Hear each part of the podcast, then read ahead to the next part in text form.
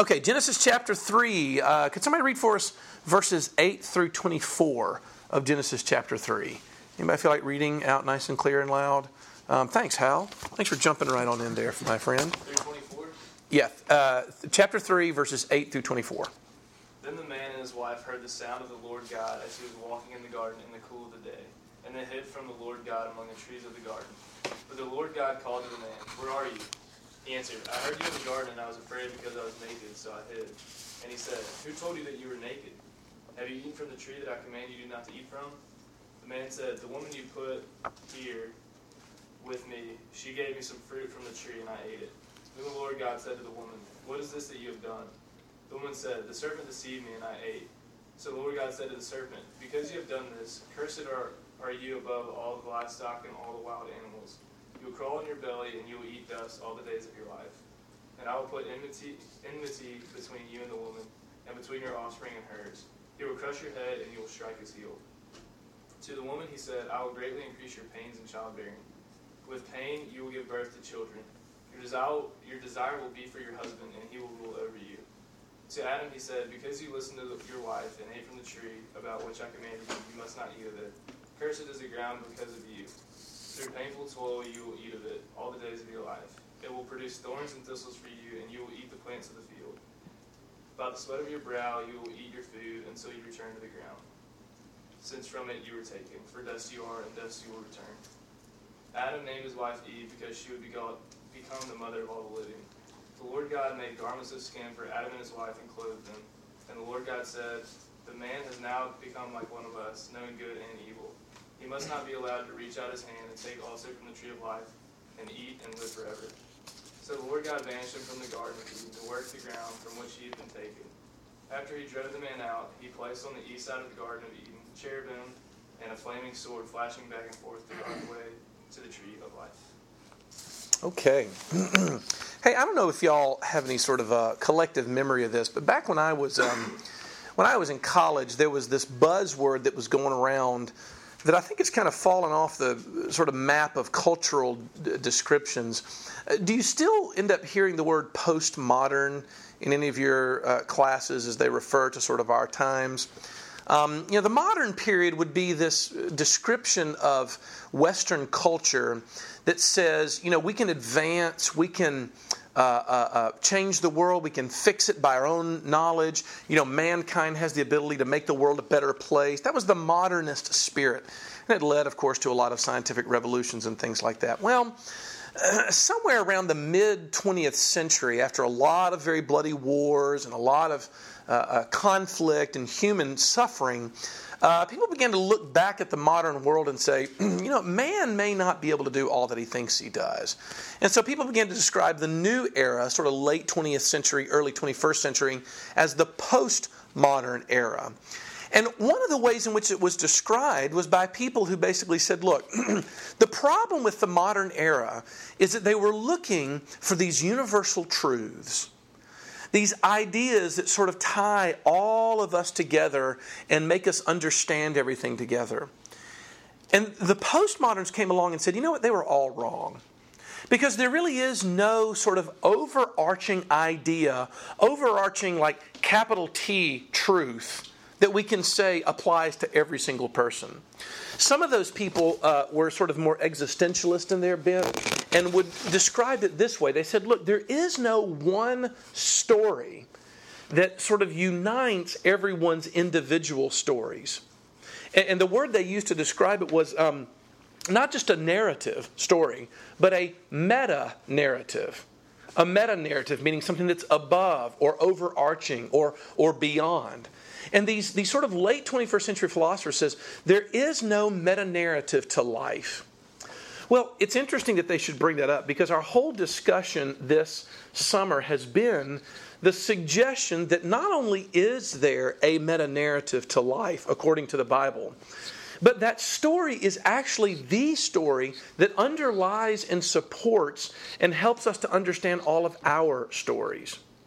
Now, one of the things that you'll find if you look at sort of postmodern psychologists is for a lot of them, they began to realize that there was a very deep insecurity that infected us as a culture in the late 20, 20th century. And that insecurity was due to the loss of there being a reason to tie us together as human beings. But the Christian worldview has always been one that basically offered a remarkable level of, of stability and a remarkable level of certainty. So much so that guys like uh, Donald MacLeod, the great Scottish uh, theologian, still living, lives in Edinburgh. Got to meet him a couple years ago. Amazing man. In his book of Faith to Live By, says this He says, Ancient man lived in an environment which was, in effect, demonized. And those demons made human existence highly unpredictable. There's a, this is a great contrast, though, to the state of things among the covenant people of God. You see, Israel had one God, and that God had made a covenant with his people. You remember a couple weeks ago, we talked about this covenant, this bond that God makes with his people. And in that covenant, God gave a framework for stability. That's kind of what I wanted you to get tonight. There's a framework for stability that helps you know what in the world is going on in your life. The first man knew where he stood with God, and they knew where they stood in terms of the covenant. They knew that if they kept that covenant, they would enjoy the blessing of God. This is the foremost factor in our religious security. And I'm going to say tonight, all of your security as a human being. As we live in relationship to our environment, we have a confidence based on the covenant of God. look, y'all, in this divine story that we've seen sort of unfolded throughout the early chapters of Genesis, we found that God created this beautiful creation for man to enjoy and wanted to have a bond with him that was pictured in the very bonds of marriage. And yet, last week we found out that man had no desire to be a part of that at all. And so he broke that covenant. And suddenly, at the very heart of this story, is this temptation for it to be a tragedy. Now, I'm saying, though, that psychologically speaking, there's even more than that that happened because eventually people begin to have no stability whatsoever. Why? Well, the Bible has an explanation for why oftentimes we have this sort of nagging sense as human beings uh, uh, of being unhinged. You know what I'm talking about? Sometimes in the most stressful points of your life, I'll bet you've said something to your friends like this to be honest with you, I feel like my whole life is just coming apart right now. Why do we use that kind of lingo? Because we long and are designed for things to kind of be integrated. What MacLeod is saying is, is that only as we live in right relationship to God can we really enjoy that integration. Integration of mind, integration of relationship, and integration to our world. Things are a mess, but God comes in and begins to give a promise that He's going to fix that mess here in the very early chapters of Genesis. Okay? So that's, that's the topic for the night. I simply want to look at two things, right? The result of the fall and then the remedy of the fall. We got to come to grips with what we talked about last week, and I want to look at the results of the fall and then the remedy of the fall. Okay, first of all, what happened in this great cosmic car wreck uh, of the fall, right? Um, uh, look, uh, mankind was cast out. That's the ultimate result. God had made a place where Adam and Eve could experience human flourishing, and suddenly they got kicked out. Now, now I thought about spending sort of the first illustration of the first illustration of the sermonette tonight, talking about that sort of childhood experience and fear of having been cast out. I don't know how many of you ever experienced it. Some of these were used, some of you were athletic enough for this to never happen to, but did you ever not get picked, you know, for the teams on kickball or you know, when you were dividing up sort of groups and you heard that there was a sort of cool group at school and you suddenly realized just how out you were. I'm not going to try to conjure up any of those sort of uh, uh, feelings. I'm just saying that the feeling of alienation is primary to what happened in Genesis chapter 3. That's the word I want you to grab hold of. If you were to define in one word what happened in Genesis chapter 3, it was alienation. People were alienated. They stepped outside of the context in which they were intended, they were created to experience. Uh, think of, uh, of our goldfish. Our goldfish now are going, they're almost a year old. like in October, will it be a year old? We have two goldfish who are the most hardy, like uh, in terms of like fish longevity. I gave them a week when they came into our house, but for some weird reason, they are flourishing. You can go and visit them after Bible study tonight. Um, if we were to take those fish, though, out of their fish bowl and to lay them on the table, they would experience alienation because outside of water is not what they were created to enjoy. Does that make sense? We were created to flourish in the garden, not just necessarily because it was lush, beautiful, and needed to be tended, but because God was there.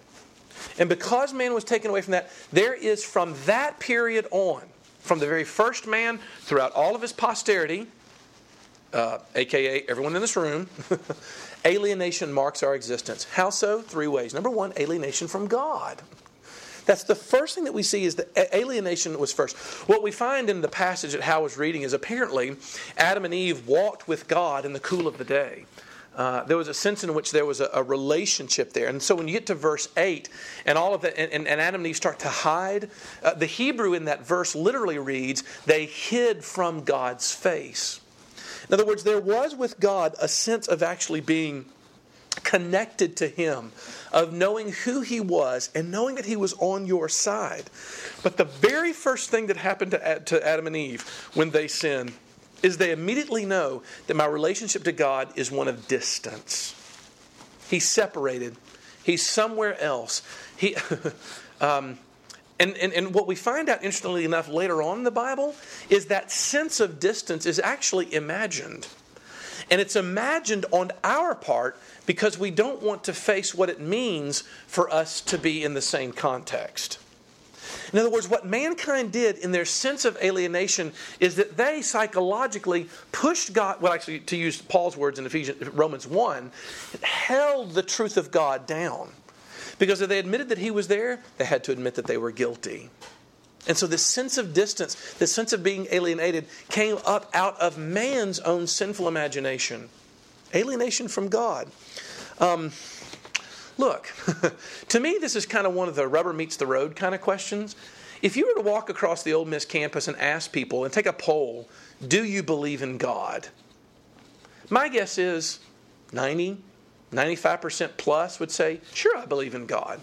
but then if you were to follow that up by the question, okay, yes, but do you believe in a God who actually uh, expects perfection of people, uh, judges sinners in hell, and calls all people to live holy lives? My guess is your, stati- your statistics are going to drop off a little bit, right?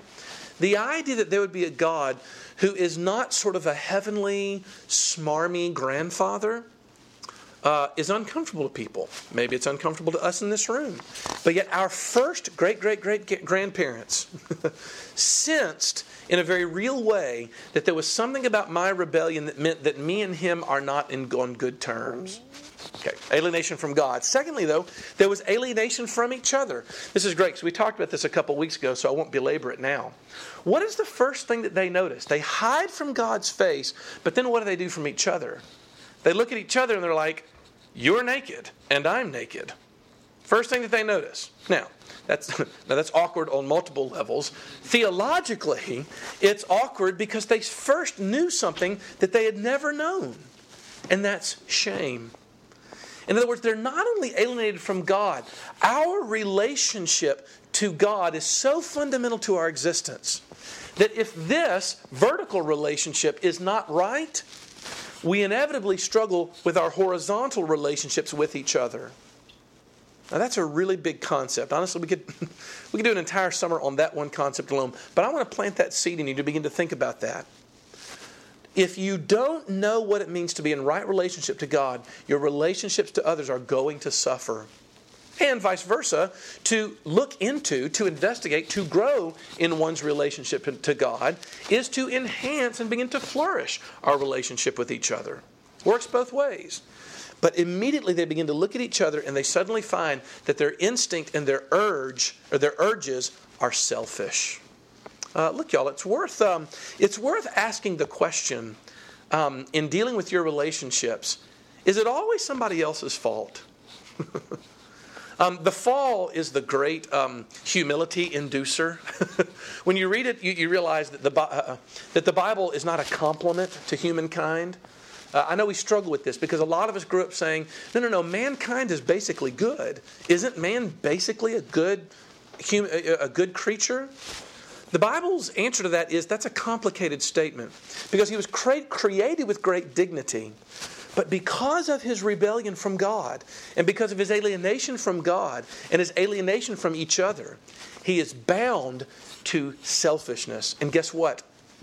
It's natural selfishness. So the truth, of, man, the, truth of, of the matter is, is that evil extends from the heart of man. He is the source of his own demise. He is the source of all sin. That's where the alienation is coming from. And that means that we don't care about each other. is it ever you know, is it ever your fault? Or is it always your circumstances' fault? Is it always the people who didn't care about you enough? Is it always your parents' fault? Is it always your professor's fault? Is it always the circumstances surrounding you? Or is it ever the, the moment, do you ever come to a moment where you look and say, you know, actually the problem with this is that I'm just selfish? It takes understanding the fall to really grasp at that. But then, thirdly and finally, alienation is not only with God and with each other, but it's also with the whole creation. Now, this is a very weird topic that I wish I had more time to talk about. But you get these interesting places in the scripture. Well, first of all, in Genesis chapter 3, what happens? Adam and Eve are driven out of the garden.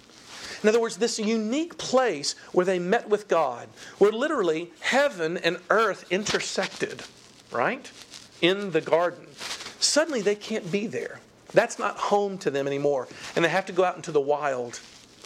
To some degree, Paul says in Romans chapter 8 that the creation itself is submitted to frustration, right? I don't know how, uh, but the creation as we see it, whether it be the sky, whether it be trees, whether it be grass, whether it be even human ingenuity, is somehow frustrated by our selfishness and our sin. And Paul promises us something very exciting that the whole creation, even now, is groaning, longing for God to finally bring about the redemption of the sons of men so that it can be what it was intended to be and not what it is right now. now I don't know about you, but I've seen some pretty beautiful stuff in my day. some things that were inspiring. And I'll be honest with you, sometimes a nice stroll through the woods or through uh, uh, even across town in the grove or something can kind of be a little healing you know, there's something sort of emotionally settling about getting out in nature, right? That's creation subject to frustration, though. Paul promises that eventually it's going to be released from that. And I always think that's good to implant in our imagination to think, I wonder what that'll be like. I have no idea, but it'll probably be kind of cool. Whatever vistas have moved you to poetry at, at, this time in your life will be nothing compared to what God's going to do. We are alienated Mankind struggles with a sense of place. Every one of you knows what I'm talking about. Um, what was it like your freshman year when you moved into the dorm? Think about that. I mean, you, are not you're not normal if that was the easiest thing in the world. Wow, this is so great. I'm in a cinder block cell with one window and a door and a stranger. I'm so glad to be here. What happened when you were suddenly ripped up out of a place of comfort, a home, you know, comfortable places and whatnot? I used to make fun of the fact that whenever I went to uh, the girls' dormitories on move in day to sort of introduce myself and give my little uh, personal invite to RUF, it was really funny that I, um, I used to always make fun of the fact that I would always meet dad, and then I would meet mom, and then I would meet mom's friend. Uh, and it took me a couple years to realize that it was mom's friend is uh, family interior decorator because they were there to decorate the girls' rooms. Um, don't don't laugh. You know people that someone some people in this room had mom's friend come over to decorate their room, and I used to scoff at that until I suddenly realized, though, you know that's actually kind of important. And I see girls just get all giddy about the fact, go, look, matching comforters. you know, we did our colors the same. Um, and I used to think that's really goofy, but I realized that until you make that space a home, you don't feel like you've got a sense of place. But the funny thing is, there's no amount of comforters that actually really settles it, does it? Because you suddenly realize I'm out of place here because I don't know where I belong. I don't know where I fit. Roommate situations can be a very big deal, and it's an echo of our alienation from the creation. That's what I'm trying to suggest to you, okay? Look, big heading over the fall means that we were alienated, is that we feel like we're out of place. Something is wrong. I'm on the bad side of God. Other people drive me crazy, and everything is about me, and I don't feel like I've got a sense of place. Hence the cosmic car wreck of the fall. Okay, so here's the question what's God going to do about it? What's he going to do about it? In my opinion, Genesis 3 is not all bad news. It looks like all bad news. We got some pretty ugly judgments that came. But in my opinion, what you begin to see from the very, from the very opening chapters of the Bible is that God is going to fix this problem. He's going to come in and apply some kind of solution to this particular deal. Um, now, look, I know for some of you are kind of like, well, that was kind of a downer. Why do we got to go through all that bad stuff? Look, um, I don't know. I, I want you simply to consider that, that one of the reasons why the, truths of the Christian faith oftentimes rest so lightly on us is because honestly, we don't really look very carefully at where we are prior to receiving that.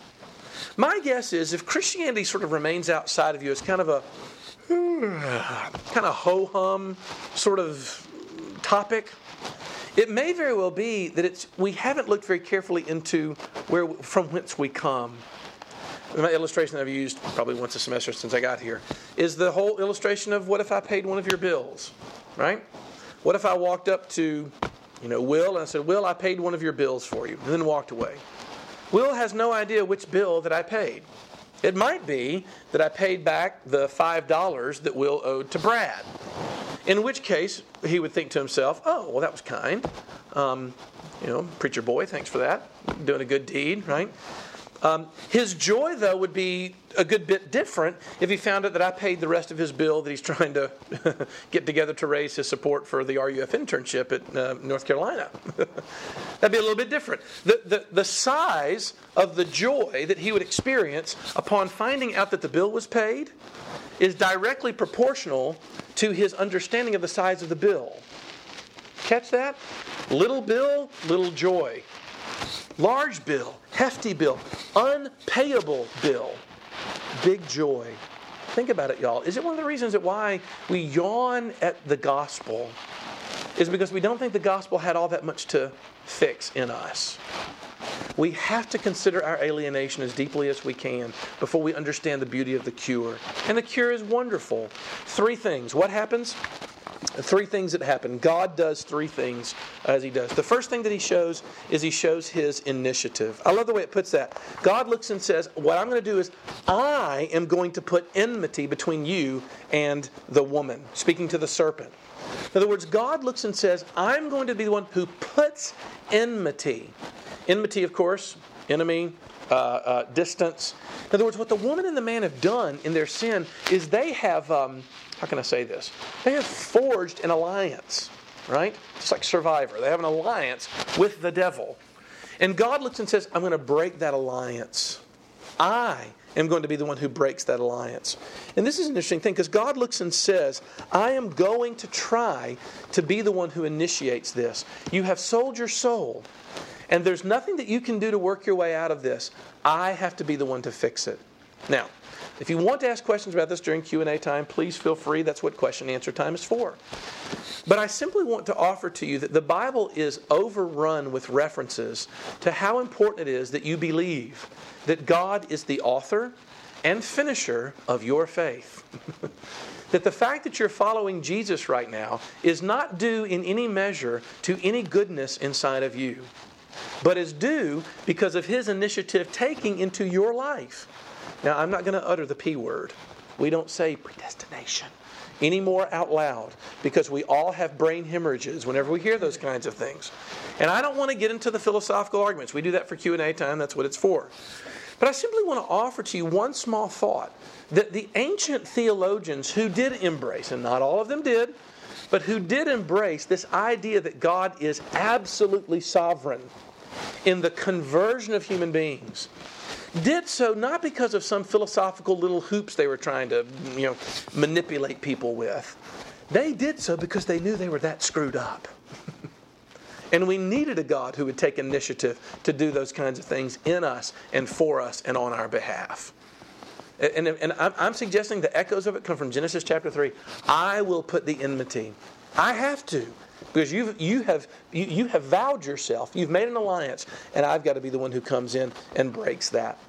Look, uh, when you get married and you forge that covenant, like we talked about a couple weeks ago, we refer to that as a bilateral covenant. You know what does that mean? Uh, bilateral means uh, you have an agreement and then you have an agreement. Whenever we do the vows at a wedding, you both have to say them, right? Um, you know, do you, Kennedy, take this woman to be your lawfully wedded wife? And we go through it that way. And then she has to say, Do you take Kennedy? You both have to exchange the vows. That's a bilateral covenant. Y'all, with our relationship with God, it's a unilateral covenant. In other words, it comes in one direction. The terms and the conditions are both set and, drum roll please, met by God. There's no even exchange. there is no quid pro quo with God. He saves me when I give him the gift of my faith. Hmm. That's what I'm questioning that the Bible teaches, right? The Bible's picture is this. People look and say, Well, I was in the ocean, I was drowning, and God threw out the life preserver, but I had to grab hold of the life preserver. And my response is, that's not the Bible's picture of it. Because the Bible's picture is, is that I'm actually on the bottom, deceased. and somebody's got to actually come down, pull me up to the surface, and revive this dead person.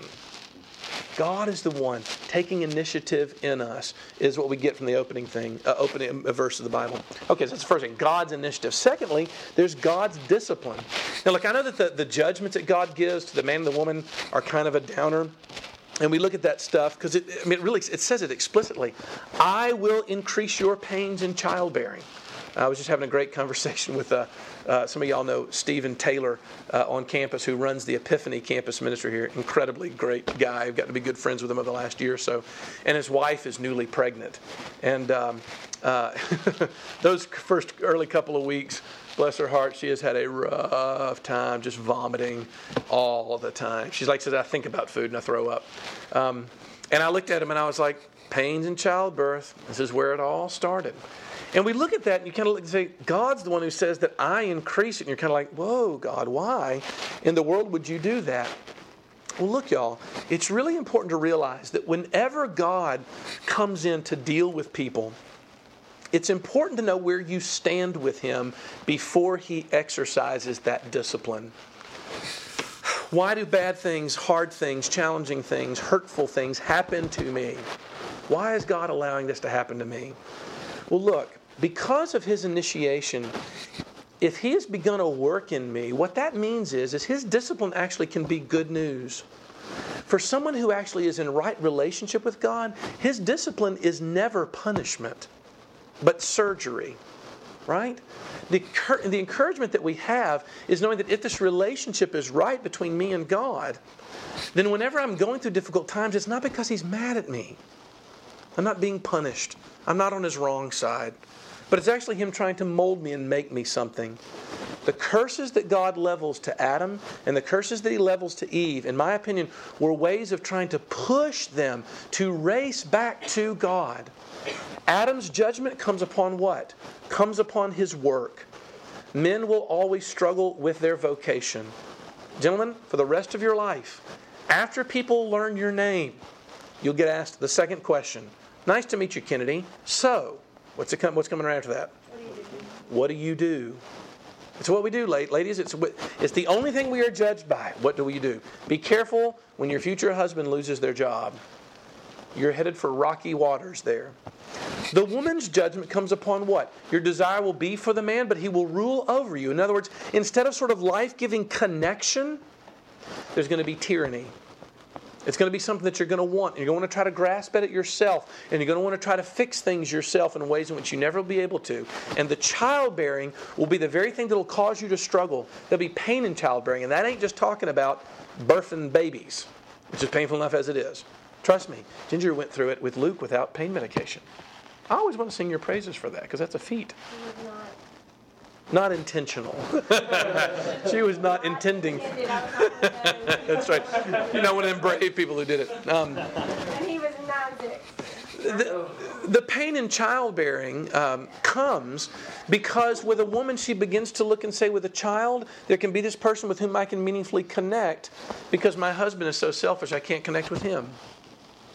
That's the rest of the pain in childbearing. She wants to know that she's nurtured, that she's connecting deeply with people. And even in children, it's going to be painful because one day that child's going to want to leave.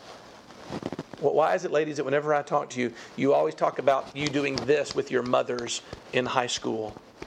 Why? Because in high school, you started to leave. And she was none too happy about that. Because from the moment you were born, you needed her for everything. So suddenly in high school, she started creating systems that made sure that you kept needing her. Ah, now suddenly we're explaining our family dynamics now. Look, y'all, God, God gives these curses to look and say, I'm trying to get those to drive you to me. So that you can look around in despair of ever being able to fix yourself. Okay, last thing God's initiative, God's discipline, and finally, God's covering. Okay, I talked about this uh, a, a, while back that Adam and Eve sort of try to sew together fig leaves, you know, and it's not this sort of lovely off the shoulder ensemble that they're making. They probably look incredibly ridiculous trying to cover themselves in leaves. Um, what does God do? He makes them coverings. Now, let me ask you a question. In order to be made an animal skin covering, what happens? What has to happen to that animal? Animal's got to die. What you have in Genesis chapter 3 is what theologians call the proto euangelion. That's your $5 word that you learned, so it made your trip tonight worth it. Proto euangelion, proto meaning first, euangelion, statement of the gospel. The first statement of the gospel comes when God all of a sudden takes an animal and he kills that animal and says, This creature must die in order for you to be covered. In order for your shame to be covered, something has to substitute for you. You will never cover your shame on your own. Something else has to die instead. And all of a sudden, what do we get? We get the first little glimmer of the fact that God's going to say, and guess what? In order to fix this ultimate problem, I am going to be the one who dies. I am going to be the one who sacrifices myself so that you can be covered. Y'all, this is the best story. it's a great story because it's the kind of stories that we love. The stories that move you the most are the ones where everything is going and all of a sudden there's a conflict, there's trouble, but then all of a sudden, right at the end, when everything is the most hopeless and mankind is the most unable to fix himself, the hero rushes in and gives his own life for the life of the person. Aren't these the stories that move us to tears?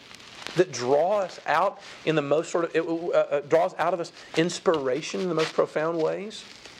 From the opening chapters of the Bible, we find out that the reason why those stories move us is because it's part and parcel of the story, which ought to be moving us. Okay? All right.